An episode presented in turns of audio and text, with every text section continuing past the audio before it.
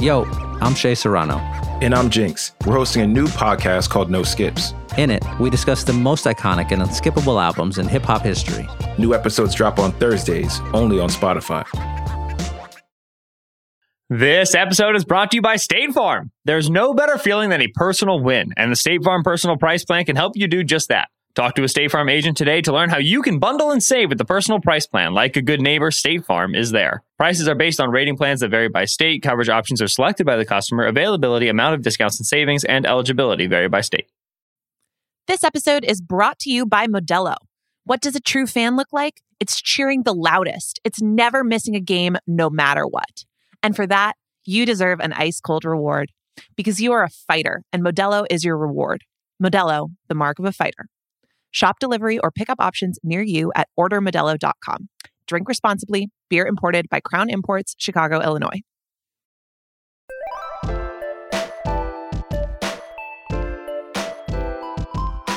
Episode three, Flying Coach, Sean McVay. We are here. I'm Peter Schrager. Sean, what's going on, dude? Not much. It's uh it's good to be back here with you again. Been uh definitely a fun first couple episodes and uh this third one is definitely going to be a blast. Good friend of both of ours and, and Kliff Kingsbury coming on. And I think what the uh, what everyone's going to get a feel for is that this guy's got a lot of sides other than just a pretty face. Great guy, dynamic, funny, a lot of great sides that I think we'll get a chance to feel today. It's funny. I was talking to my wife Erica, and she was like, "When's the last time you've seen Sean?" And it goes all the way back to the combine of 2020 is the last time you and I have hung out in person. And I remember the night we were at a table and it was you, me, and Kliff into the wee hours of the night, just nothing crazy, just cutting it up. And I'm like, it's pretty cool that the three of us are going to get back on this thing and we're going to do the podcast. And I think to your point, the listeners are going to love getting to know Kliff Kingsbury in a way they haven't before. Uh, you only get this kind of stuff on Flying Coach and the amount of feedback we got on LaFleur and Saleh, I think we're going to get similar reaction from Kliff, who you'll learn is a heck of a guy. Should we just get right to the episode? Let's get it going. Let's get to our guest for episode three, uh, a friend of both of ours and a divisional rival of yours, Sean. Ladies and gentlemen, the head coach of the Arizona Cardinals, Mr. Kliff Kingsbury. Kliff, how are we doing? We're doing good. We're doing good, Schrags. And can we just start off? I know all the Oh, here we go. listeners Are, are probably dying to get this answered. 99% of us have not starred on a reality TV show. So I'm wondering when they tell you, take your shirt off, dive in the pool, drink rose, shoot some hoops, like what is going through your mind? Do you know that this is going to be a tough look or you just go, go for it? You know, you came out shots fired. What the hell? I love it. I'm giving the people what they want. I'm This giving is the it. people what they want. It's a great question, though. I figured since I wasn't as swaggy as you doing the stanky leg dance off at Texas Tech, that I had to be ready to go. And it was a regrettable moment. But uh, you know, you get you get lonely during quarantine. You know, there's not a lot of things to do. I'm training my dog like Air Bud. I took my shirt off with Veronica. As soon as I saw it, I thought to myself, "What a tool, though." You know, it was it was a regrettable it was a regrettable moment to say the least. The best part is, is you're the most ball guy I've ever met in my life, and yet they put you drinking rosé and swimming with your shirt off. I mean, all you want to do is talk football and coach football and draw plays, and I'm like, this is not this guy. hey, first of all, you know what? I got more versatility, and you know that better than anybody. All No, right. I do. I'm saying to start the show off. It's like we're starting to stay off. Shirt comes off. We're diving in the pool. I'm like, here we go. Here we go. Well, I figured when I saw that, that had to be payback for how bad I got you when you were just so sure that we go to dinner. So, so you know what? Let's let's go Let's ahead get right and start us it. off. You know, we're, we're getting sped get up. So we end up going out to dinner. You know, I shared a story about Catch LA. It's funny, they treated me a lot better when I was with Kliff Kingsbury and Mahomes. so I think that was they sat us right away. They weren't waiting to seat us. No, True. they, they thought I was a bus boy. We'll pretend Mahomes. hey, we'll pretend it was about us. We both know it was about Pat. But uh so here he is. This is a buttoned up guy, man. You know, he's not just well dressed and swaggy. He had done his due diligence. So he, we got to know each other through a mutual friend, Chas Gessner. So he's in town in LA, you know, visiting and and he's he's got it all lined up. You know, Pat was in town, Patrick Mahomes, and he obviously has a great relationship with him and and he had done his due diligence of saying, okay, I know there's some tampering rules in the NFL. He's been doing his thing in college, played in the league, but he's never dealt with some of these rules in Yeah. in uh, in the NFL. And so, was that your assistant that was with us, Kliff, or that you you had a there was a nice girl that had had assured you that there was nothing to worry about? Who who was that? Yeah, just a friend. Yeah, Yeah. just a friend. so so as a friend who said, "Hey, no doubt about it, Sean, all right, this, hey, this this friend knows the NFL rule book inside and out. needless to say, Kliff has a lot of good looking friends. Okay.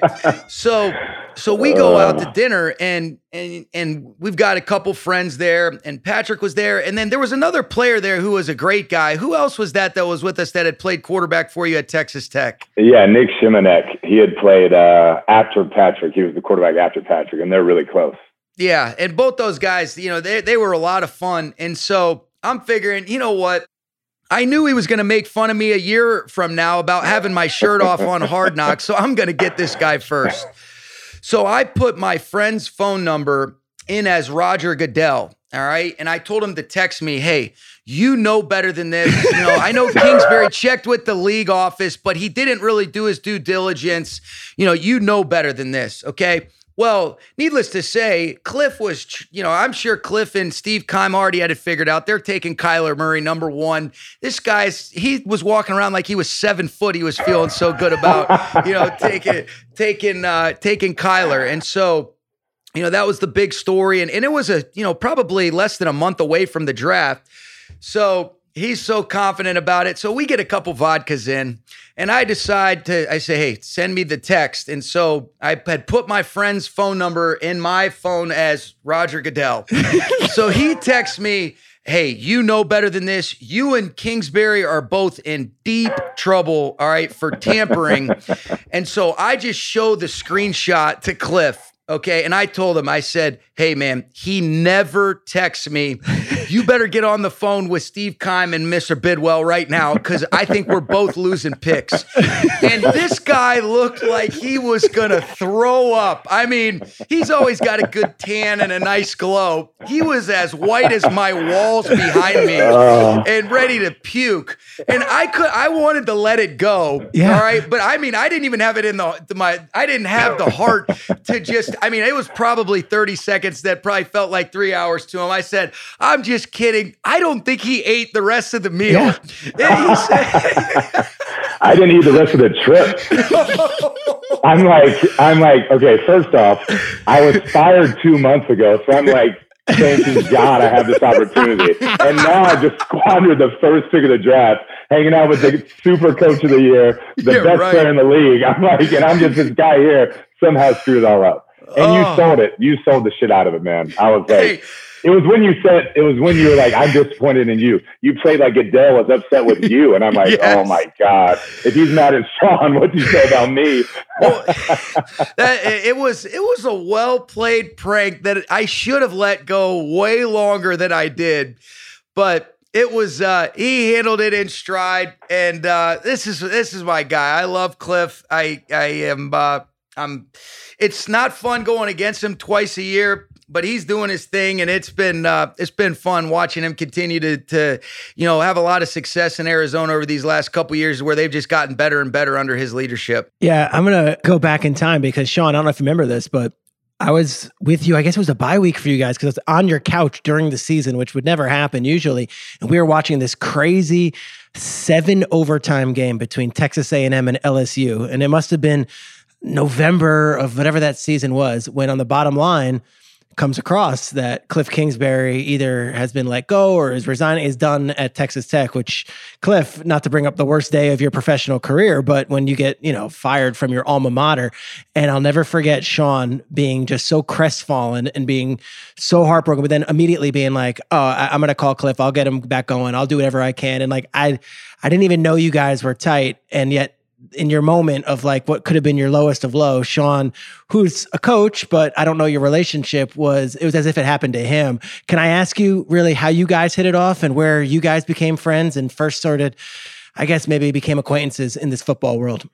Yeah, I mean, first off, that that did mean a lot. Just Sean reaching out. I mean, he was on top of the world, um, still is, and you know, had gone to the Super Bowl, Coach of the Year, all these things. So for him to take the time, just be like, hey, man, I thought you've done a hell of a job, and you know, we'll talk through some things, and you know, would love to get you out here in some capacity. It just meant the world to me, and we got in touch through a friend um, who played for Sean or on the team when Sean was uh, really moving his way up with the Tuskers, um, the Orlando Tuskers on the right, fast track, the fast track in the UFL.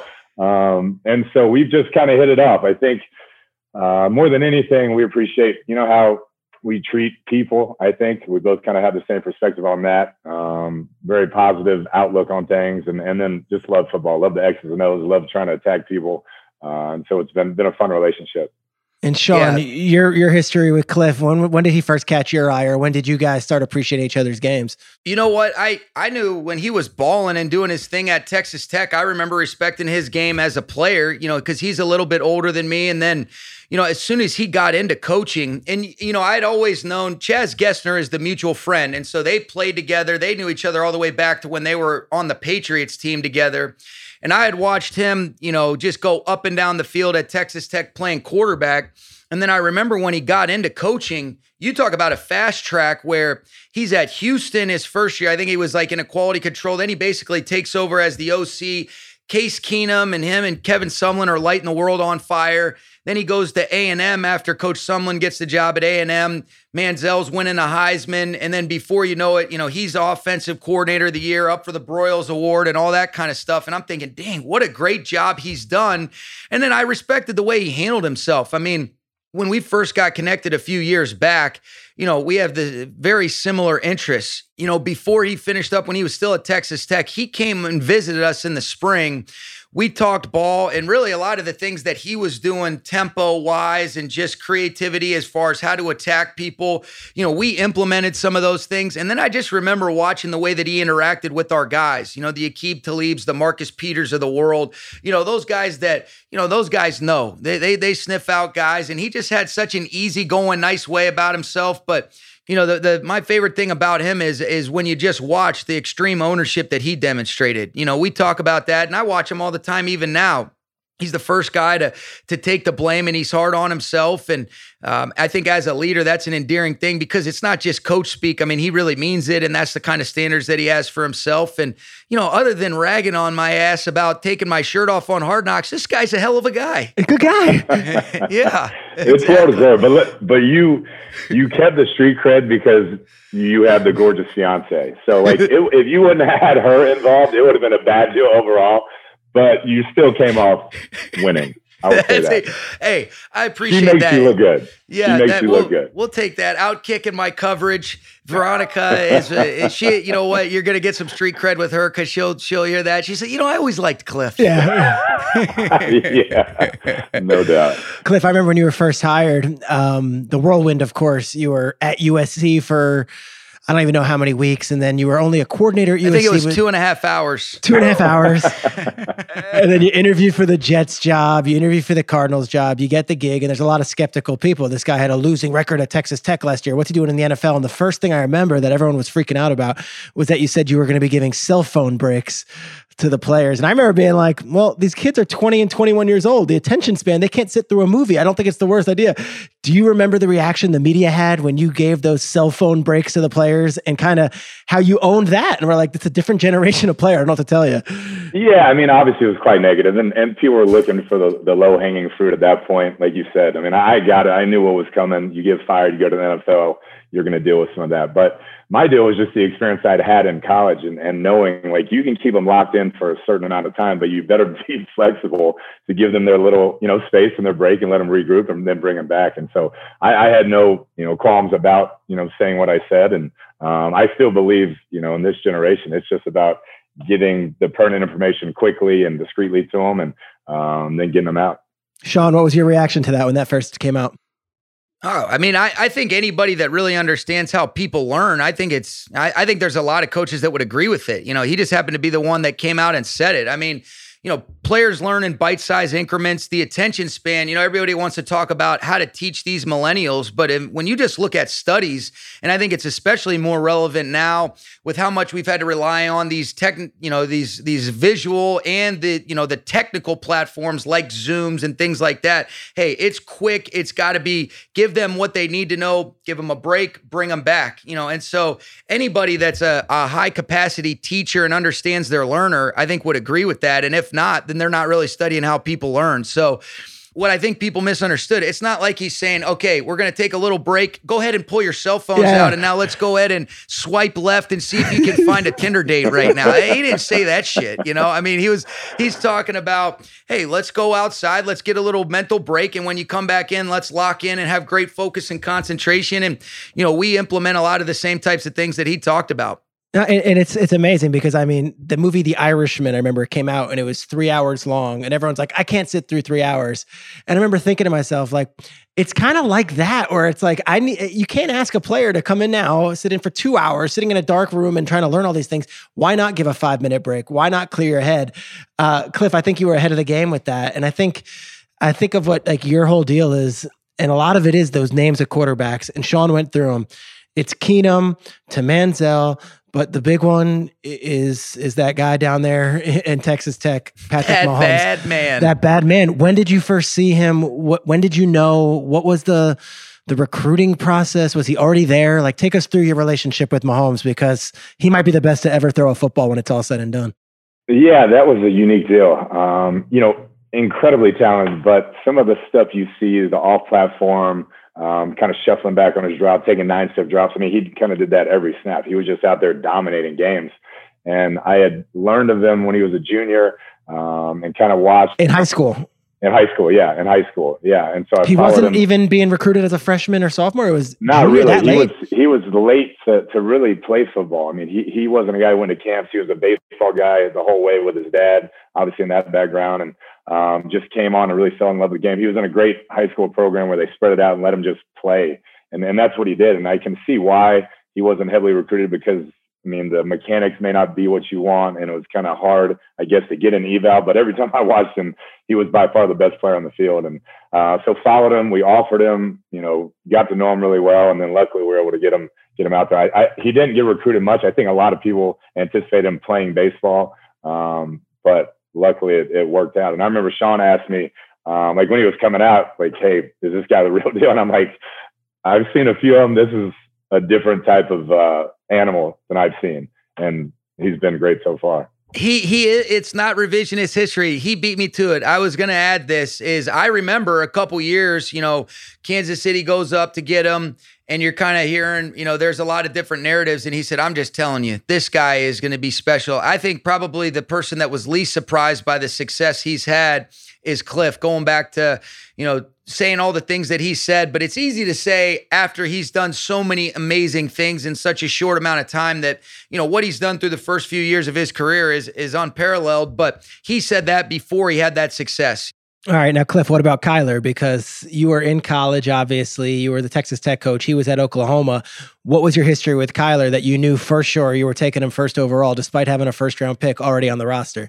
Yeah, I'd, I'd known him a long time. Um, his dad was a star quarterback at Texas A&M, so knew um, him through that. His dad trains quarterbacks, one of the top QB trainers down there, and uh, I had just followed his career. I thought he was one of the most phenomenal players I'd ever seen in high school. Uh, the things he did, obviously the championships, all of that, and then uh, to watch the success at OU, I just knew that it could it could translate um, with with that skill set. And so, luckily, so far it has.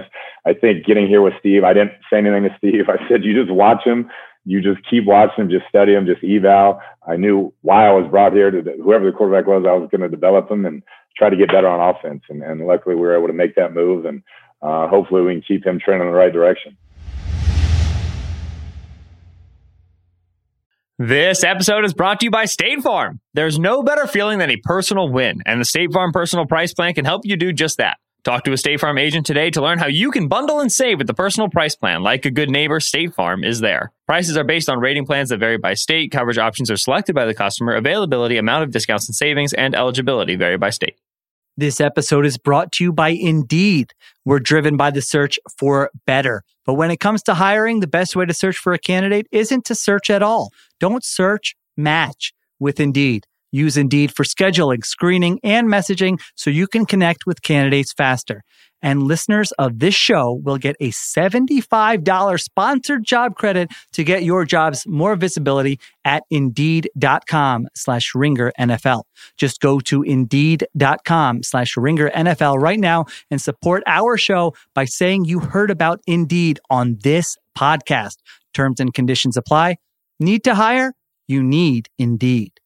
Sean, have you seen Kliff try to steal any of your plays before, or vice versa? You're They never damn right work. he has. They, they never work. No, yeah, They right. never I- work. you ran the Cooper Kupp play that we scored on a touchdown uh, against the Vikings. I saw you run that the next year, but I certainly have copied some plays from him as well. All the best coaches are the best thieves. So Amen. I think Amen. uh, there's all just reincarnations of the different things, how we change in the math, playing 11 on 11. But I've seen him and he's seen me copy some of each other's stuff. That's for sure. You know, it's funny because the, the just to book Kliff onto this podcast, we got on a text chain, and I do the Good Morning Football show, and I'm up at 5 a.m. Eastern. You guys are both West Coast guys. I sent the text out, I guess, overnight at some point, and at 5:55 a.m. Eastern, which is 2:55 a.m. Pacific, Kliff, you responded, and then Sean, about five minutes later, you responded, which got me thinking what are your daily routines? How early are you both up? And is that just the life of a coach? Your mind is just always going and going, even in the middle of May or in early June. Kliff, give us your morning routine and kind of how your day goes. Yeah, I, think for me, and Sean could probably hit on this, to, to be as heavily involved in the offense as we want to be, um, you've got to find time somewhere. And as the head coach, come 7, 8 a.m., there's a lot of stuff coming on your plate. Where those early hours where you can get in your office and just get on the film and take your notes and get your thoughts together offensively, that, that's what I use that time for. So I usually get in, get a workout in, use that time to, to get prepared offensively, and then I move on to the team, um, more team centric type thoughts. And, and then you're in staff meetings and meeting with players and, and going from there. Yeah, we had. Uh, I was actually just getting back in from Warwick Wednesdays. I, I, I was just finishing my night up. I wasn't just getting it started. You know, Kliff and I both know about that. No, it's. uh I'll tell you what, we are both. I know for me personally, I might be up early, but I'm in bed early too. Yep. You know, it's just a matter the of, like he said, is is starting early. You get that quiet time, and for whatever reason, I've always just kind of been a an early riser. That's when I'm kind of the most efficient. That's when I feel that I have the most mental clarity and. And mean, you get you get a chance to know that you're going to have a couple hours of quiet time before you know all the the other things that are non football related usually come creeping across your desk and uh, but I'm but I'm in bed pretty early unless uh, unless I'm shutting it down that late, Peter. But uh, that's that's I can I can tell you that uh, it's we might be up early, but I'm in bed early for sure. Sean, um, you mentioned the the best coaches are the best thieves. You guys ran a two point conversion in the playoff game that I want to say the Miami Dolphins ran something similar, and you could say, well, that actually came from this and this this. What does that entail? You guys are watching. Both of you can answer because you're both the offensive coaches. Like, are you watching ev- all different? 31 other teams offensive like how do you even get that in to know that play from another team that they ran while you guys were playing on a sunday Yeah, I, I just think technology enables you to be able to access a lot of information in an efficient way, and you got coaches that you can kind of assign for, you know, to to certain things and projects, especially in those different, you know, situations, whether it's the third downs or the tight red zone. And that's exactly right. I did steal that play from Miami, you know, and actually Shane Waldron had had shown that to me. Who uh, hopefully he doesn't use it on us when he's in Seattle. You know, Kliff will have to get after his ass twice a year now. But no, it's uh, it's it's one of those deals that there's a lot of really good coaches, there a lot of great ideas, and you know, college ball is the same thing. I can remember Kliff and I connecting last year. You know, during quarantine, and we got to, you know, you, there's a, there's so many different good things to see. You know, whether it was going back to when he was at Texas Tech, I'd watch some of their stuff, and uh, you know, you see whether it's the Oklahomas. I mean, I thought Alabama, what what Coach Sarkisian and those guys did, both, you know, they got special players, but you just talk about, you know, from a schematic, you know, really putting pressure on people with the different final formations and, and vertical pass game and ways of creating explosives. It was it was really impressive stuff. what do you got Kliff Yeah, I, I think Sean nailed it. I mean, everybody's doing great stuff, and I think there's that fine line you got to walk. Um, Sean, they run plays every week that I wish we could run, but it's just not what we major in. The timing that he does, um, you know, the the alignments, the splits, it's just different different game than than we play. And so you have to kind of pick your spots and, and make sure you don't overhaul your entire offense and get away from what you're really good at um, when you're kind of chasing that a bit. But there's week in and week out, you know, there's, I'm sure Sean has, there's certain college teams I make sure I watch, there's certain NFL teams I make sure I watch, and you just try to get as many ideas as you can and then make sure it fits what you do. Kliff, you mentioned you were, uh, Sean mentioned you were a player. Now I remember watching you in college. It was you, it was Byron Hanspard. Uh, you had a fun Texas Tech team. You guys would put up a lot of points and you end up with the New England Patriots as a player and you're in that quarterback's room. Who are the other quarterbacks? Who are the coaches? I mean, I feel like that 03 Patriots team, there's going to be a 30 for 30 on just the offensive and defensive minds that were percolating through there. Who were some of the names that you got to learn from while you were what, the third or fourth string quarterback? Yeah, I was I was fourth. Um, so was Tom, Damon Huard, Rohan Davey, myself, Charlie Weis, um, was the OC. Josh McDaniels was working on the defensive side, like defensive quality control. Um, and then, like you said, Brian Daboll was the tight ends coach. I mean, there was a ton of names. Romeo Crennel. And then the players was was incredible when you look at you know defensively Willie McGinest and um, you know Ted uh, Wash Ted Johnson, um, Richard Seymour, uh, Otis Smith, Ty Law. I mean that whole crew. And so just to watch the professionalism, the way those guys worked, the way they carry themselves, um, I remember that year we went two and two and then won 15 straight, and it was just uh, a group of guys that kind of refused to, to lose. And what was Belichick like, and what's he like to you now? Yeah, he, he was. I mean, Sean knows him. He's a completely different animal when you're in that building and when you're away from that building. But the attention to detail is uh, legendary. Obviously, the preparation. I mean, week in and week out, you're going to know every situation that could possibly arise, and at some point in the season, it does. I'll tell you what's amazing. And Kliff and I have talked about this. And I was actually, Chris Shula, one of our coaches, had just gotten married uh, this past weekend, just got back from there. I, I still feel a little shaky, to be honest, from it. Uh, we, we had a blast. But Jedd Fisch was there, who's now the head coach at, at Arizona. And he had worked on that staff last year with Coach Belichick. They've struck up a relationship and the the competitive endurance and what he's able to get done during the course of the week and the amount of detail like Kliff's talking about when you just listen to whether it's the team meetings, uh, involvement in the defense, offense, the kicking game, and even just when you spend a little bit of time with them and you you you feel like somebody is pulling from you know you talk about people that have forgotten more football than than you know. I mean it's it's an impressive inventory that you feel like he's pulling from. And then when you hear the stories whether it's from the players or the coaches the people that have been in that building uh, everybody's got reverence, and I don't think anybody would say that they're not incredibly impressed with the amount of stuff and things that he can get done and how efficient he is and consistent he is with his work weeks. Kliff, give us one good Brady story. My favorite, um, as of recently, was so we're at a wedding for a mutual friend in Baker's Bay, which is like paradise for adults, like Candyland for adults in, in the Bahamas. And we're the night before the wedding, everybody's up getting hammered. I mean, everybody. Yeah. I mean, even Brady's, you know, yeah. having fun. Who's the crew? I like I like setting the scene. Who do we got here? Yeah, I mean, it's it's a lot of the old Patriot guys. One of our, our boys, Will McDonough, it's his, his wedding. Um, so it's it's a good good crew. Get, getting it going night before the wedding, late night. I wake up early because I can't can't sleep real well, anyways. And so I'm going to check out the island, and I get in a little goat like golf cart, and I'm cruising along, and I look up and I see like on these polo fields, some dude with some other guy, and it looks like he's doing like resistive band drops. Right? I'm like, what? so I drive over. This is like 7:30. We were up getting it.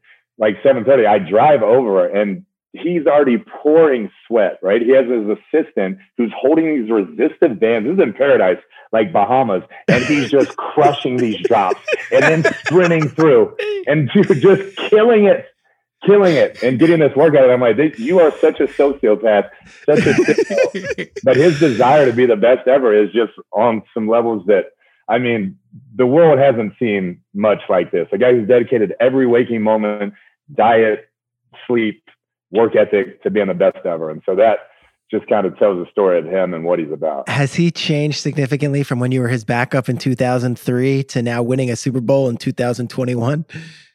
I mean, still, still the same great dude. I know Sean's been around him some, but um, the way he, I, I'll never forget just how he would get to know all the ball boys' names, all the managers' names. It meant so much to people. All that stuff um, is just beautiful. Like I want to hate on the guy because it's like he made a deal with the devil on so many levels. But you, you, there's nothing negative to say. The guy's a phenomenal human being and um, one of the hardest workers probably to ever play sports. He really Yeah. is. I mean, he's the man. Sean, what's your anecdote with, with Brady? I'm sure I- you've dealt with him. Not surprised at all. I mean, I think what says as much about Tom is, is I remember, you know, a couple years ago we had gone to the Derby after, uh, you know, he broke my heart and won his sixth Super Bowl, and now he gets his seventh at, uh, you know, with with the Bucs. But I just remember, you know, I think what says as much about Tom is the amount of different teammates that still go back. You know, he's kind of the guy that brings it all together, where they're going, they're making trips you listen to the, you know, just the respect and admiration that, you know, whether it's Kliff, Brian Hoyer, you know, coaches that I've been around that have spent time with him, you know, he's one of those guys you're like, you know, you want to hate on him, but you're like, well, there's, I can't think of anything other than, golly, he's unbelievable. Yeah. That's it. That's it. That's Yeah. the goat. Okay. So we talked about it. You know, I couldn't really get LaFleur to answer other than just a tough game as the Titans OC against the Ravens. Saleh regrettably, you know, takes a timeout when he can't find Shanahan. His freaking neck, he's just so pissed off. You know, I'm getting my, you know, you know what rip from Jay Gruden for trying to go tempo and then not listening when we we're in a no score situation. We end up scoring. Thank God for that. What's one of those moments where you say, that was an awful, awful decision that I just made right there. It's it's actually perfect because it was against y'all the last game. All right, it's seven. It's Peter. It's seven to five. Right, we have to win to make the playoffs. Sean is one thousand and zero when he's leading at halftime. We finally have a lead. He's beaten the the Cardinals eight times in a row. Eight times in a row. We're about to have a lead at halftime. We haven't gotten a yard all game. We finally have a little bit of a two minute drive going. We get about the plus forty, and I'm thinking, well, let's just hard count and then I'll check into the play. I was thinking speed option, right? We have an athletic quarterback in. So we hard count. All right. we think they jump. And this is with a backup who's really hasn't played much. So What's like, his name? I, I, I sound like I'm insulting him. Chris. Yeah, Chris was it? Streveler. But he hadn't played. This is literally his first NFL snap ever. No preseason. First. So I put this kind of package on him, which he's never practiced. Yeah. and we do it. We think they jump. They don't jump. We snap it and throw a pick six. Yeah, I mean, we're gonna at least, at worst, we're Troy being- Hill was running forever. He almost fell when he cut back across the Hey, grain. I'm hey. thinking, let's go, baby. And how quiet? How quiet is it? How I'm just saying, this is a this is a twilight zone. You can't hear anything except Sean running down, cheering, and it was just because in my head I had just thought if we can just have a lead on this at halftime, we got a chance. We have a chance because he never loses if he's ahead at half. And we saw that take, and it was an awful play call, awful decision, everything about it. And then they end up beating us. But that one will stay with me a long time. Well, our guys have done a good job, but Troy Hill, oh man. Oh. Hey, I will say this. I liked that play call you made right there, Coach Kingsbury. it worked out. I bet you did. Hey, that probably wasn't nearly as bad as my decision the first time we played you guys to run it on fourth and one. I think you guys had a 12 man zero blitz going. Poor Cam Akers gets bamboozled in the background. I. I mean, it's a negative four. I am like, what? I know. You got to be the dumbest idiot, Sean. Why would you do that? Sped it up, win, win fast. Oh, yeah. Hey, here's a good idea. Let's uh when Vance is gonna zero blitz you, just run right into an unblocked defender on fourth and goal. I mean, you talk That's about one of wanting to crawl into a That's hole. one of oh those. my that's one of those golf hands it off and just started walking to the sideline. Like, Belichick. that might have been as bad of an idea as having Wolford on the goal line uh, run that I tried to run when, when he tried to cut back. He I mean, almost got decapitated. almost. Listen, that was not the design of the play. I'm surprised his head didn't come off of his body right there with the pursuit. For, smoked. Smoked. This segment, this segment could last us the next eight episodes if I really want to start recalling all my bad play calls, Peter. You and me both. And you always remember those. I know you remember everything. I, those stay with me the most. I can't remember the good ones, but the There's bad a ones. reason why I, I, you know, I, I don't sleep very well, and I think that's it. Kliff, is there a favorite play call from last year that you can relive that you're like, you know what, that was pretty good? And I don't, I don't, I can't imagine the Hail Mary is considered a play call. yeah, I mean, I'll take credit for that one. Yeah. I, 'cause I did say, "Hey, if you like hop, let it fly." That was that was brilliant coaching point. That's great. It Yeah, went into good it coaching them. point. But you, if you do like hop, you can let it fly. You know, when they're walking out, everybody say everything, say that last Yeah, thing. he told him. He said, "Throw it to this bad man in between 15 Bills defenders, and he'll go up and get it, and you'll get flushed to your Right. left." It was a woo. You kind of say it loud enough, but kind of not. Where maybe he hears it, maybe he doesn't. as long as one player Uh, heard it, that's all that matters. That's Yeah, it. no, there was there was a uh, a quarterback draw we called. We played Washington, and we had just That had a holding sick. call, and it was like second and twenty, and we called a QB draw. That Kyler had a great run. Um, that that was fun because they got a good defense, and so that was that was a big time playing the game. How about you, Sean? Oh man, uh, it- you know what? I'll tell you what. It um, it is always about these guys making it come to life. But you know, one of the uh, you know the one I, I think just going back to you know some of the stuff that we talked about where I saw Kliff have success running the same play. You know, you go back to a couple years, Thursday night game.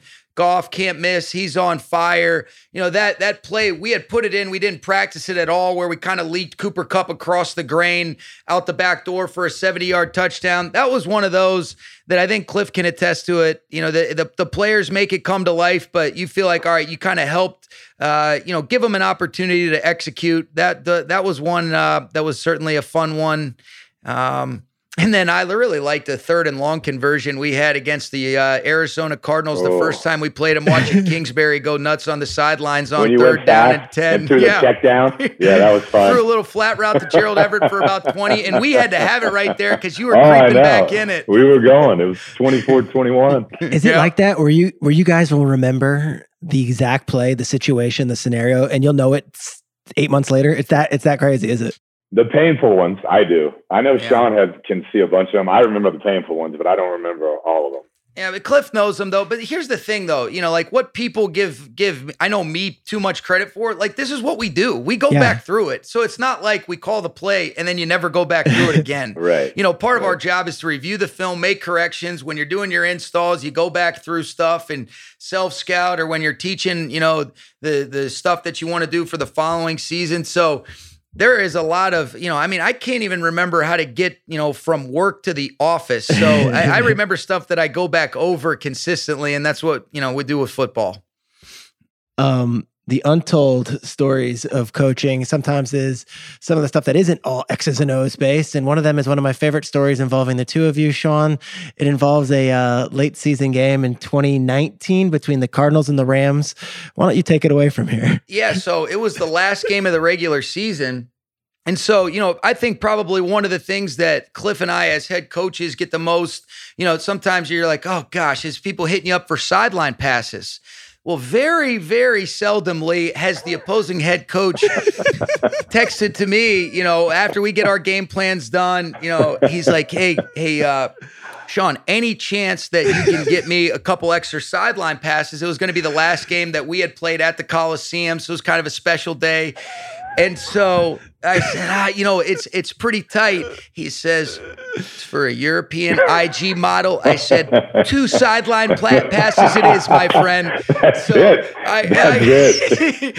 so I think uh, you know that's just par for the their course for Coach Kingsbury. He's always going with good company, and um, you know, hey, good for you, buddy. Good for you. we still lost the game, but we won the we won the pregame. We won the pregame. hey, the fight. I'll tell you what. We, we, we both We were winning with uh, you know my fiance Yes, uh, yes. You know but but we we a do win for the good guys. we There's no both have doubt. good taste I'll say that Sean, do you think that was the first ticket request in NFL history for a European Instagram model? Well, I'll tell you what, I think he went through other avenues and he had to go through me. And, and I think a couple people got their sideline passes taken away to help Coach Kingsbury make sure that he had a nice date uh, after the game. And, you know, hey, I owe you. I owe you. you, you do. Sean, Kliff was busting your tail a little bit about the shirt off. Um, Kliff, the draft photo, the draft setup two years ago.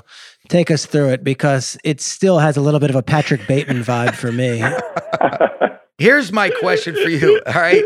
When you did that, I mean, because let's be honest, the house is swaggy. Okay. Yeah. What was the thought process? Was it, okay, I have no idea that this is going to be so big time, or I know I'm for sure not going to be uh, dateless for the next few months because there's the going to be a lot of intrigue as it is already. I'll just say this: when you light the fire and it's like 105 degrees out there and the sun's out, you know what you're trying to go for. So when the fire is I lit, appreciate that. I, I knew I knew what we were playing for. How about sockless situation? Right, no socks, loafers. I mean, just the coolest guy. And, Sean, we know Kliff like the man, but that was next level.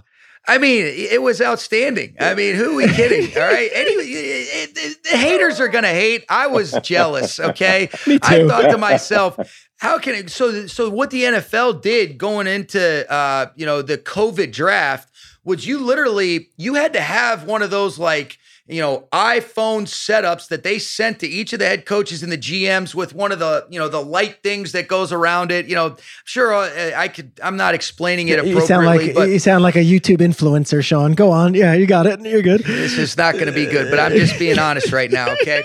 So, Kliff, you, you got to set it up in a place that, hey, uh, make sure that Steve Keim is, is not hiding in the corner or somewhere like that. So, there was a very intentional thought process.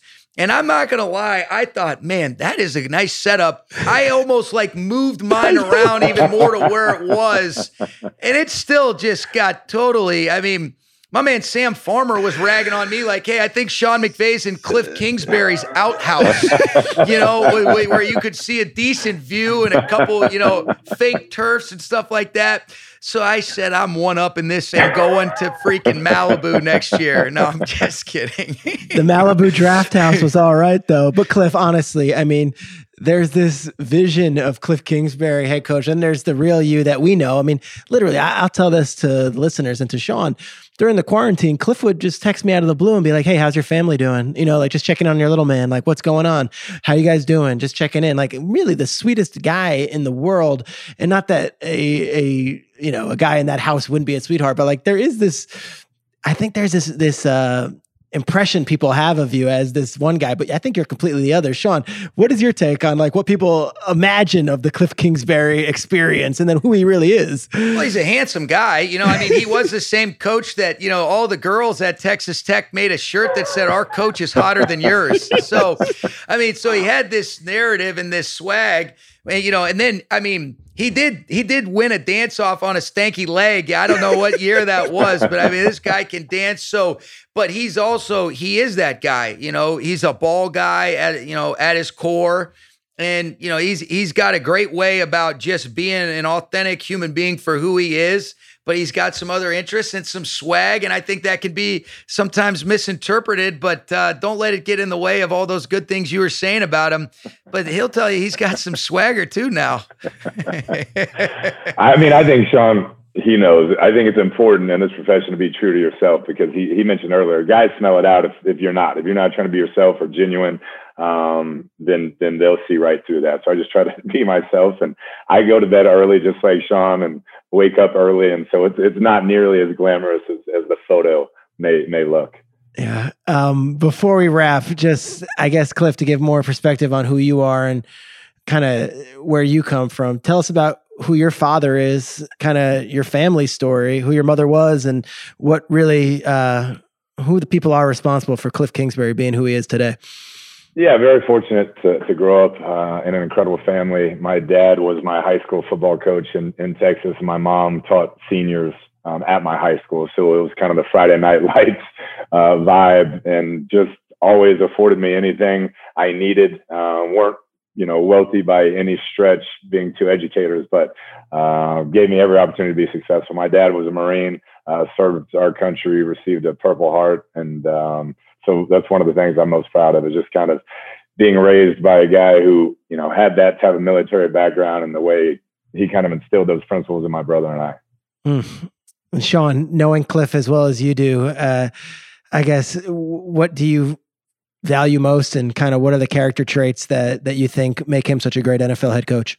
Yeah, I mean, I think it, it's the humility. I mean, you listen to his family background, and then and that tells you because he has then you know been. I'm, I can't imagine how proud his family is of of the man that he's become because he's a great guy. He's an authentic guy that is, you know, he cares about people. I mean, you hear some of the stories and some of the nice things that he's done, and he doesn't really, it's not something that's out in front of, you know, the public eye. He does a lot of amazing things behind the scenes, you know, doing some special stuff, you know, because was it, I, I'm, i think about a story that I, it was told to me kind of in private about what a great guy Kliff Kingsbury is what help me remember this, Kliff? And I know you'll probably be, you know, embarrassed about this, but he would never want anyone to know about it. When Mahomes was playing in the Super Bowl, you helped his his high school coach because of the relationship that you guys developed get tickets to the Super Bowl, right? You know, get get get. I think this gives you some insight into what a special guy he is.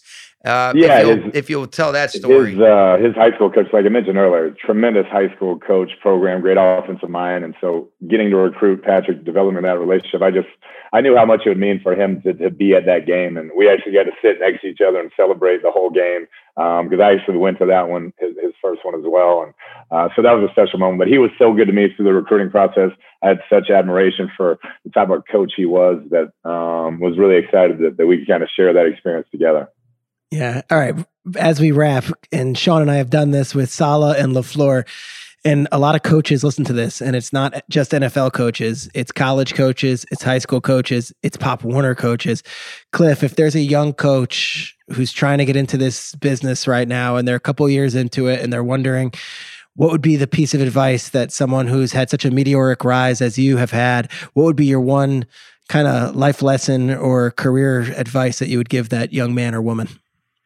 I think more than anything, I mentioned earlier, just be yourself. I don't think you have to change, and, and I don't think that serves you well if you try to emulate exactly like someone else. I think um, whoever you are as a man needs to come across in your coaching. Um, take a little bit from from every coach and every person you're around, but always be true to yourself. Be genuine to who you are as a person, and and uh, it should serve you well. Love it. Yeah, no, and, and I think the other part of that too, which is exactly one of the things that Kliff has, and, and really you have this as well, Peter, is in order to be yourself, you have to have some self-awareness. You know, there's a usually a big difference in terms of the way that you see yourself and the way that others see yourself. You know, but when those two things are aligned and you have a real sense of that, and then you can then go be the best version of yourself, really pour into people, that stuff comes back to you. And you know, there's a consistent work ethic, but there's also a sincerity that exists.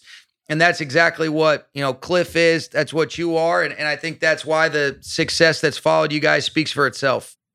And the, the other thing I'd say is just connections are important. Because um, I'm talking with Sean and Peter. With Sean, just getting to know him, the things he said about me to RGM, um, to other people really helped me. Obviously, the success he had as a young offensive mind set uh, a stage for a lot of us young offensive coaches to get an opportunity. But um, he was pivotal in, in, me even getting this opportunity. And so I, I, do think connections along the way, the people you meet, uh, is important in this profession. Kliff, you're the man. We appreciate you doing this. I know you're a busy guy. You guys both are super busy. Sean, I'll let you close it up with your division rival, Chris, Kliff Kingsbury, and maybe some uh, some words as you guys head to another season where you'll be facing each other twice in the regular season campaign. Well, Kliff, I appreciate you coming on here. Shots fired right from the jump. You certainly brought it like you always do, man hopefully we can connect and, and i'm looking forward to to seeing the arizona cardinals continue to do their thing with the exception of twice a year you know we can all both enjoy each other but you know what those two games, I hope you have a lot of shitty play calls. the odds are in our. After eight consecutive victories, at some point it's got to flip, man. So we'll keep we'll keep plugging away. But no, I appreciate it, man. Y'all are awesome, and um, thanks for having me on. I awesome stuff, Kliff. Means a lot you'd come on, dude. Have a great rest of your week and uh, good luck this season, dude. Y'all too. We'll see you. This episode is brought to you by Modelo. What does a true fan look like? It's cheering the loudest. It's never missing a game, no matter what. And for that, you deserve an ice cold reward because you are a fighter and Modelo is your reward. Modelo, the mark of a fighter. Shop delivery or pickup options near you at ordermodelo.com. Drink responsibly. Beer imported by Crown Imports, Chicago, Illinois. Sean Kliff was great. That was fun. It was fun. He he came out firing on me. That's for sure. I, I know you got a kick out of that, Peter. I was giggling like a like a little kid over here. The truth of the matter is, last week with Lafleur and Saleh, it was like it took a little bit for him to get comfortable. You could tell Kliff had listened, and he was like, "I'm coming for it right away." he was ready. He was ready. I'm just glad he's such a big Hard Knocks fan when the uh, Rams were on it. Isn't that funny? Uh, um, all right. Maybe he was watching for the Chargers parts of it, but no, it is what No, it is. no, he wasn't. No, he wasn't. Um, we're going to bring on our awesome producer, our guy, Craig Horlbeck. Craig, what's going on, dude? Not much. Let's let's get into the what do you call it? The voicemails and the emails. Nope. It Oh gosh! be the, the, it would be the- Surely you've thought of something better since last week, Peter. Nope. It is. It is now. It is trending on Twitter. Everyone's talking about it. It is called the emails and the voicemail. Oh, it I is. It's. Uh, it's very popular. It's Hey, very. I'm no way that's trending on Twitter, Peter. It's catchy. Don't you lie. It's very catchy. Uh, Craig, why don't you grace us with some emails? We'll do our best and uh, we'll answer them. What do you say?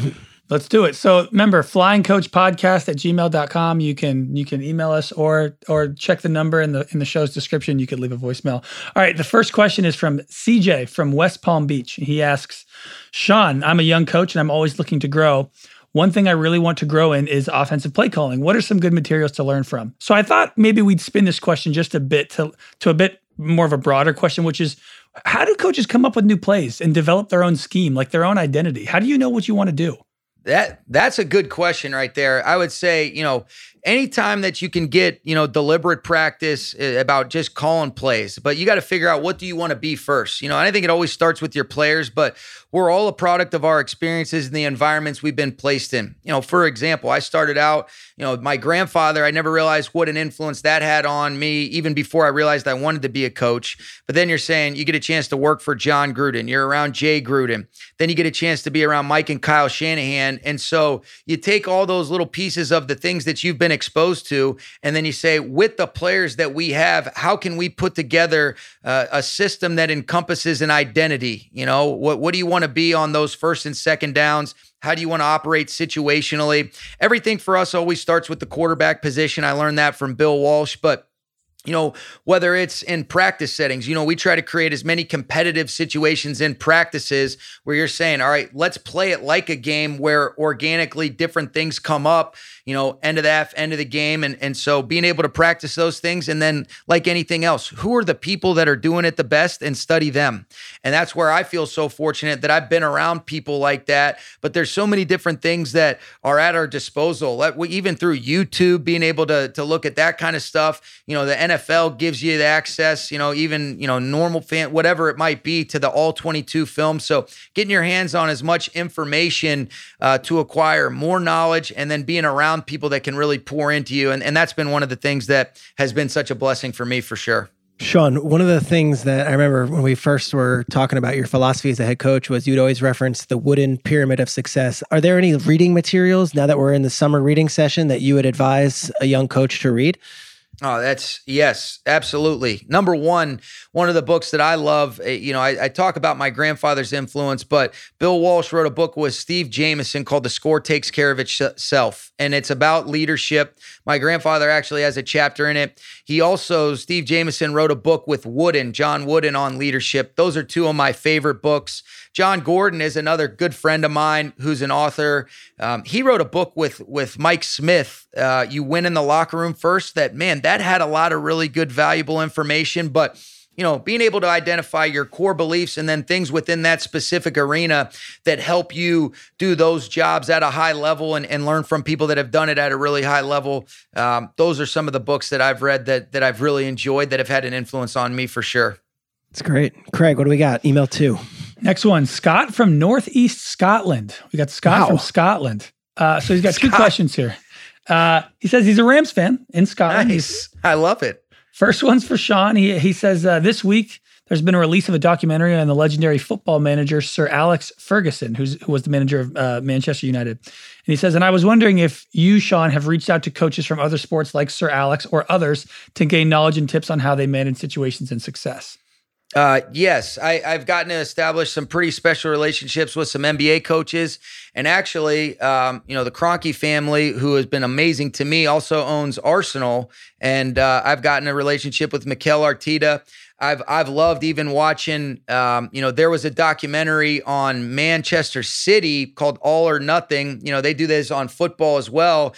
And I remember watching Pep Guardiola. What a stud he is, and the success he's had as a soccer manager. Um, and and Mikel was actually an assistant on that staff. It was filmed a couple years ago. It was you know they just recently won the English Premier League, but they had also won it a couple years back. Um, and I think I've always been so impressed with just the communication because you have so many players from different countries and backgrounds. And you talk about how do we communicate and the amount of different languages that these guys are able to speak to connect with their whole, all of their players. And in a lot of instances, those guys are special. Doc Rivers, Brad Stevens are two guys. You know, I've, I've gotten to know, you know, Steve Kerr, who flying coach, uh, you know, episode one host. And so we've actually texted since we start the, started this up. But, you know, I'm going to have to check that, uh, that documentary out for sure because you can always learn without a doubt. And then question for Peter here from Scott. He asks, when Good Morning Football was presented to you, did you have any test screenings with other hosts or was it always just you, Nate, Kyle, and Kay Adams? You know, it's a great question. Um, when I was doing Fox Sports One, which was back 2012, 2013, I remember going through a battery of tests on screen and they would do mix and match. So it was like, we're going to do a football show. Peter, you're going to be in the analyst chair, and you know Brian Urlacher is going to be in one chair, and Robert Smith from Ohio State's going to be in another, and Joel Klatt's going to be another. All right, let's mix it up. And this time, Peter, you're in the insider chair, and we got, and it was literally all day of different tests, and I was like, this feels like Hollywood. It feels like the auditions. Good Morning Football was put together in a much different way, and we're very fortunate that we hit it off. But I got a call probably July 4th from a guy named Michael Davies, who, if you're not familiar, Michael Davies helped create Who Wants to Be a Millionaire with Regis. And then Michael Davies went on to create uh, Watch What's Happening Live with Andy Cohen, which is the Bravo after show from all those Real Housewives. And then Michael Davies went on to start the Men in Blazers, which is a soccer podcast where he's one of the guys on camera. He's a TV visionary. And he called me and was like, I always liked you on Fox Sports One. Um, we always enjoyed your voice would you be interested in this show? And I said, yeah, I'd, I'd, love to, I'd love to try out. And he's like, no, no, no, it's not a tryout. Like we want you. And to feel you know, being uh, approached as almost a recruit for the first time in my career where someone was actually proactively coming after me. I'm like, well, let me check with Fox and make sure I can make it work. I did. Got there on July 27th, show up at the studio and we're supposed to go live July 29th. And it was the first time I'd ever met Kay Adams, who's our host, two days before our first episode. Never met her before. Um, Nate Burleson, I covered as a pro uh, got to know him, but never had done anything on television with him. And then Kyle Brandt, I knew because he used to produce Jim Rome's radio show, and I would go on as a guest. We had never done any auditions together, no rehearsals. They threw us together and in a complete opposite of how it's usually done with TV and sports. And you hear about actors going on auditions five times. We just was, it was just sink or swim. And fortunately, we sunk a bunch early, but they let it, gave us the time to swim. Um, but yeah, we were kind of just thrown together and mishmash together. And we had not been on set together until we actually were already given the jobs and agreed to it for you guys to have that kind of rapport and comfort with one another, you know, I mean, that's that's impressive. What it was is we all were jumping at something. We had something to lose. Like I had a good situation at Fox and I'm like, I'm going for it. Nate could have done anything. He was like, I'm going for it. Kyle Brandt moved his whole family from LA and Kay was working, I think, for NBC Sports at the time and was had a nice career as one of their hosts and fantasy analysts. And we all were like, let's jump at this. And we are only going to work if all four of us were in. So they got us at the right time in all of our careers and they took a risk on all four of us. And fortunately, it worked. That's awesome. Okay, this next one here is from Nick. He says, This is for Peter. He says, A really simple mental model for NFL journalists is pundits versus analysts. We could say somebody like Skip Bayless is the pundit extreme and Aaron Schatz is the analyst extreme. Do you agree with that view of the NFL journalism universe?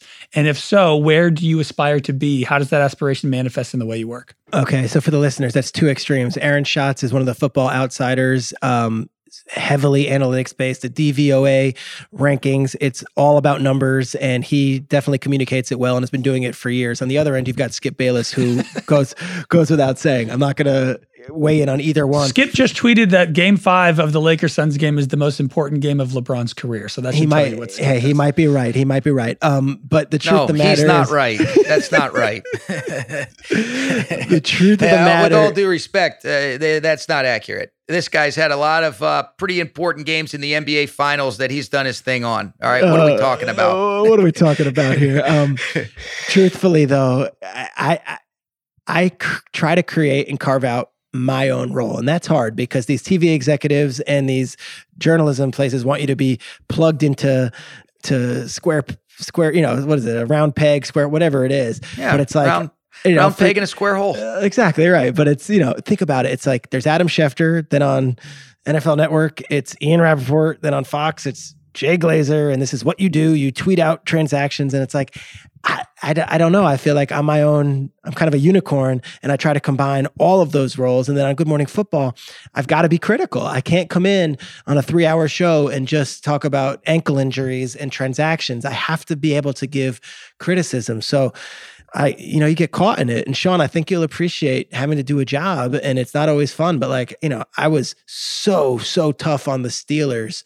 going into their game against Buffalo because I forget who they lost to the week before, but I was really harsh on them. And I'm like, it might have been because Juju was doing the dancing, whatever it was. And like, I was going Skip Bayless mode. Like I was Steelers, they, they've Yeah, lost Cincy, their way. when they lost to the Bengals. yeah, something like that. Like they lost Yeah. their way. Monday Night Football, they lost to the Bengals. But here's the difference. Big win for Zac Taylor. It was our guy. But here's the difference from a Skip Bayless or some of the other pundits who sit on a studio and do the show five days a week. You know, guess who I had to talk to the next week as a guest on the show? Cam Heyward. And he'd been watching and he knows. And I've been caught in a lot of ways where it's like you learn the hard way that you can't be a hot take guy if you actually have to deal with the players and the coaches on a daily basis and need them to respect you and need them to know. Like you can be fair in criticism, um, but I'll never forget. And Sean, I think I've told you this story. I guess it was 2016 or 2017. Cam Newton decided not to wear a tie on a flight to Seattle for a Sunday night game. And Ron Rivera made the decision to bench Cam Newton and start Derek Anderson because Cam Newton did not follow the dress code on the flight. I came on Monday. Uh, you know, Ron Rivera, he lost his team with this. That kind of stuff works in high school. What's Ron Rivera trying to prove? You're in a playoff hunt here. Derek Anderson threw a pick six his first pass. What are we doing? Sure enough, my phone rings and it's Stephen Drummond, the PR guy from the Carolina Panthers. And Drummy, who I've known for years, is like, Bro, what'd you say on the show this morning? I go, Why? He goes, It's getting around our building. And I just, you know, I don't think you know the whole story. Sure enough, guess who's doing sidelines? And I get the assignment that week for Falcons Panthers that next Sunday? Me. Guess who has to go face Ron Rivera face to face in his office that Friday at a production meeting? Me. I go in there. Brandon Beane at the time is the assistant GM in Carolina, and I've known Brandon for a while. He pulls me aside. He's like, Ron's hot, dude. Like you gotta, you gotta squash this. Like Ron is hot with you, and he, you, you guys don't know each other that well. You can't go on national TV and criticize his decision without you talking to him directly. And I'm like, I know, I know, I know. I walk in there. Uh, sorry, coach. I, uh, you know, I just, uh, did, I did. Ron's like, let me just tell you something. Every time you open your mouth on that network, you got to realize it's on in all the buildings. Just know that you need to have your T's crossed and you know your your eyes button whatever it is your eyes dotted like you need to know what you're talking about in that particular situation here's what went down. And he explained the whole situation to me and he's like i had to do it. It was what it was. I already spoke with cam. We're good. Da da da da and he's like and i don't respect you one bit and i think you're a hack. And i'm like whoa. I'm like, whoa. And he's like i'm just fucking with you man. Me and Beane and drummy were talking. He's like i have no problem with what but it's a lesson to learn. He's like i'm just messing with you. It's all good. He's like, but that's it. So I learned early on when I started doing this thing, I can't be always out on the limb making the hot take, but I also know that people are watching and I can't just say every player and every coach is the greatest thing. So long story short, somewhere in between, just be true to who you are, but know that when you do this and you get to a certain level, people are listening, people are reading, and it's a flattering thing if they actually respect what you say. But at some point, you're going to have to face 300 pound Cam Heyward or Ron Rivera and look them in the eye. You better be willing to back up what you believe and what you say. Okay, this this dovetails perfectly into the last question here before we get to the voicemail. This is for both you guys. Uh, this is from Shane in Ireland. We got a lot of international fans. Here. Nice. Wow. All right. Uh, so he says, You two seem to know each other and trust each other very well. Sean, has there been anything that you have told Peter in confidence that has gone to leak to the media, not necessarily through Peter, that you have been pissed about? And then basically vice versa. Peter, has there been anything that Sean has told you in confidence that you've really wanted to leak or break, but you haven't been able to? You go first. Yeah, I mean, so I think the special thing is is that there's a an understanding and a mutual respect. But but Peter, before anything, is a legitimate, genuine friend of mine, and so there have been things that um, you know that he knows about that I'll share and say, hey, this is this is in confidence, and we're speaking as friends, not as you know guys that are professionally involved in football and. Um, and I, you know, I'm able to go to him on on certain things, but there has never been. I think that's part of what a real friendship is, is that there is a, a you know, a trust that you never second guess. He's always been a true loyal friend. That's never changed from the day that we met. And I think the unique thing is, is that we both have an understanding of how we can both do jobs and um, but also be able to share and confide in one another and not let those two lines blur. Yeah and i give credit to my bosses for not having a scoreboard up there for saying hey every transaction made every piece of injury news every single um, piece of info from the rams should come from you. Like it's never been like that. If anything my strength is telling the story after it's broken and giving you the full details and taking you through it i think some of the ones that I remember is like when they were courting Ndamukong Suh a few years ago. Um, and they took him to the Nobu in Malibu, and here was who was at the meal. It was Ted Rath, and it was it was Sean McVay, and it was and you know I knew it was going down, but not until it was actually announced that Suh was a Ram, was I willing to jump out and give you the full details of how it all went down. I think the fans appreciate that. I'd never been pissed at Sean if Schefter or Glazer or one of those guys breaks a piece of news because that's great journalism on their part and they're the ones going for it. I've broken my fair share of Rams news. Doesn't always come from Sean. I've got people in that building that I trust and rely on. Um, but I think there's always been a fine line and I've never crossed it, but I also fortunately don't have bosses who are saying, "Hey, you better break more Rams news, or it's your job on the line." Okay, let's let's get to uh, the voicemail here to close out the show. Hey, Peter, Sean, Cody Rourke over here in Colorado. One of the questions I had for you: How often is it that there are opportunities for football coaches to kind of create a little bit of an emphasis on understanding terminology? That way, people who watch the game and go back and watch film on NFL Game Pass or however they get their hands on the All 22 how is it that we can make media members a lot more aware about the intricacies of what's going on in the game? Do you feel like it would bridge the gap in some of those discussions that we often see in hot take culture versus actually grinding the tape and watching the final product? Thank you. Great question from Cody. Sean, go, go ahead, it? Peter. You go I ahead. just here's the thing. I, I don't watch tape and i've said this before like i can appreciate it when it's called out to me but it's not my strength. I didn't grow up playing football. I don't uh, have a coach's background. So all those shows that are all excellent the edge nfl matchup that i grew up with or the nfl playbook on nfl network where brian baldinger is breaking it down i love watching it. I can gobble it up but like I'm never going to be that target audience. I much rather talk about the story behind the story, and eh, the coach's tape is almost it's it's a different language to me. So I think it would go a great distance uh, to help educate the media, but there's a very specific media that can do it properly. And I think Sean, you could probably name the guys off one hand that like know how to break down tape and are doing a good job on it on television. But to teach someone who doesn't or expect someone who doesn't have a training or background, it's like learning a new language. So for me, to Cody's point, like it might help bridge that gap. But Sean, I'd ask you, like, when you have someone whether it be a beat reporter, male, female, or someone on TV questioning a coaching decision and you know they can't talk X's and O's like you can, do you roll your eyes or do you just understand that like that's kind of what this all is about?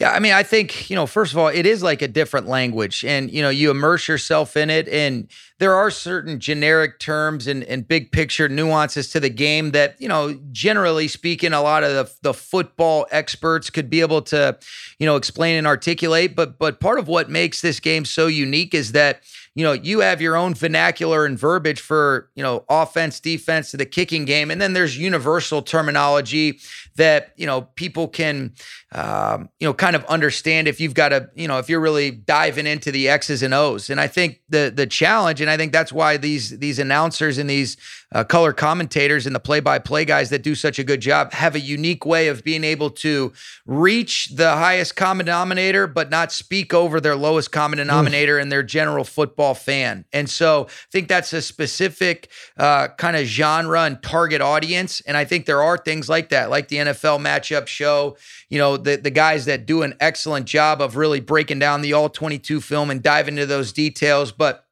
it's it's what makes football so special, but it's also so unique and, and where there's different platforms. But it is a kind of a universal language, but also a very specific language with each within each building that makes it a little bit more challenging to say, all right, this is uh, all encompassing to the Cardinals and the Rams. You know, it's we might I we might see the same defensive coverage contour, but we might identify it in different ways based on what our foundational principles are that we want to operate with. Sean, to Cody's point though, would you would it go a long way if one of the beat reporters really was grinding the tape and in a press conference was like, "Hey, second and seven, I saw that you guys attacked the three force game." Like, would that go a long way for an aspiring guy, or is that something that you just would roll your eyes at and say, "Stop trying"? Like. Uh, yeah, no, I, I think, you know, I, I definitely admire the people that want to take that approach. You know, you can tell if they put in the work. You know, there's certain people that are just reading the the news clippings, and then there's other people that you can tell that that have really put in the time to study it like we like to, you know, think we're putting in the right time throughout the course of the week. And I definitely have respect for that. But I think it's all about, you know, what is that specific angle that that person wants to take? Um, none of which is right or wrong. It's just kind of who do they want to be? What does their um, you know employer want them to be? And uh, the people that do take that approach, you know, for example, like when I did, uh, I got a chance a couple years ago to go and, and work with uh, you know on the set of ESPN.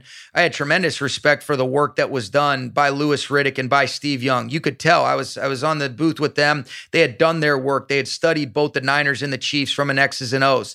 You know, I thought Suzy Kolber was an outstanding, you know, kind of point guard to facilitate the dialogue and the conversation. But but that was the approach that they wanted them to take, and I had tremendous respect from that experience with them because of the intricate knowledge they had from the work that you could feel was put in. That'll do it.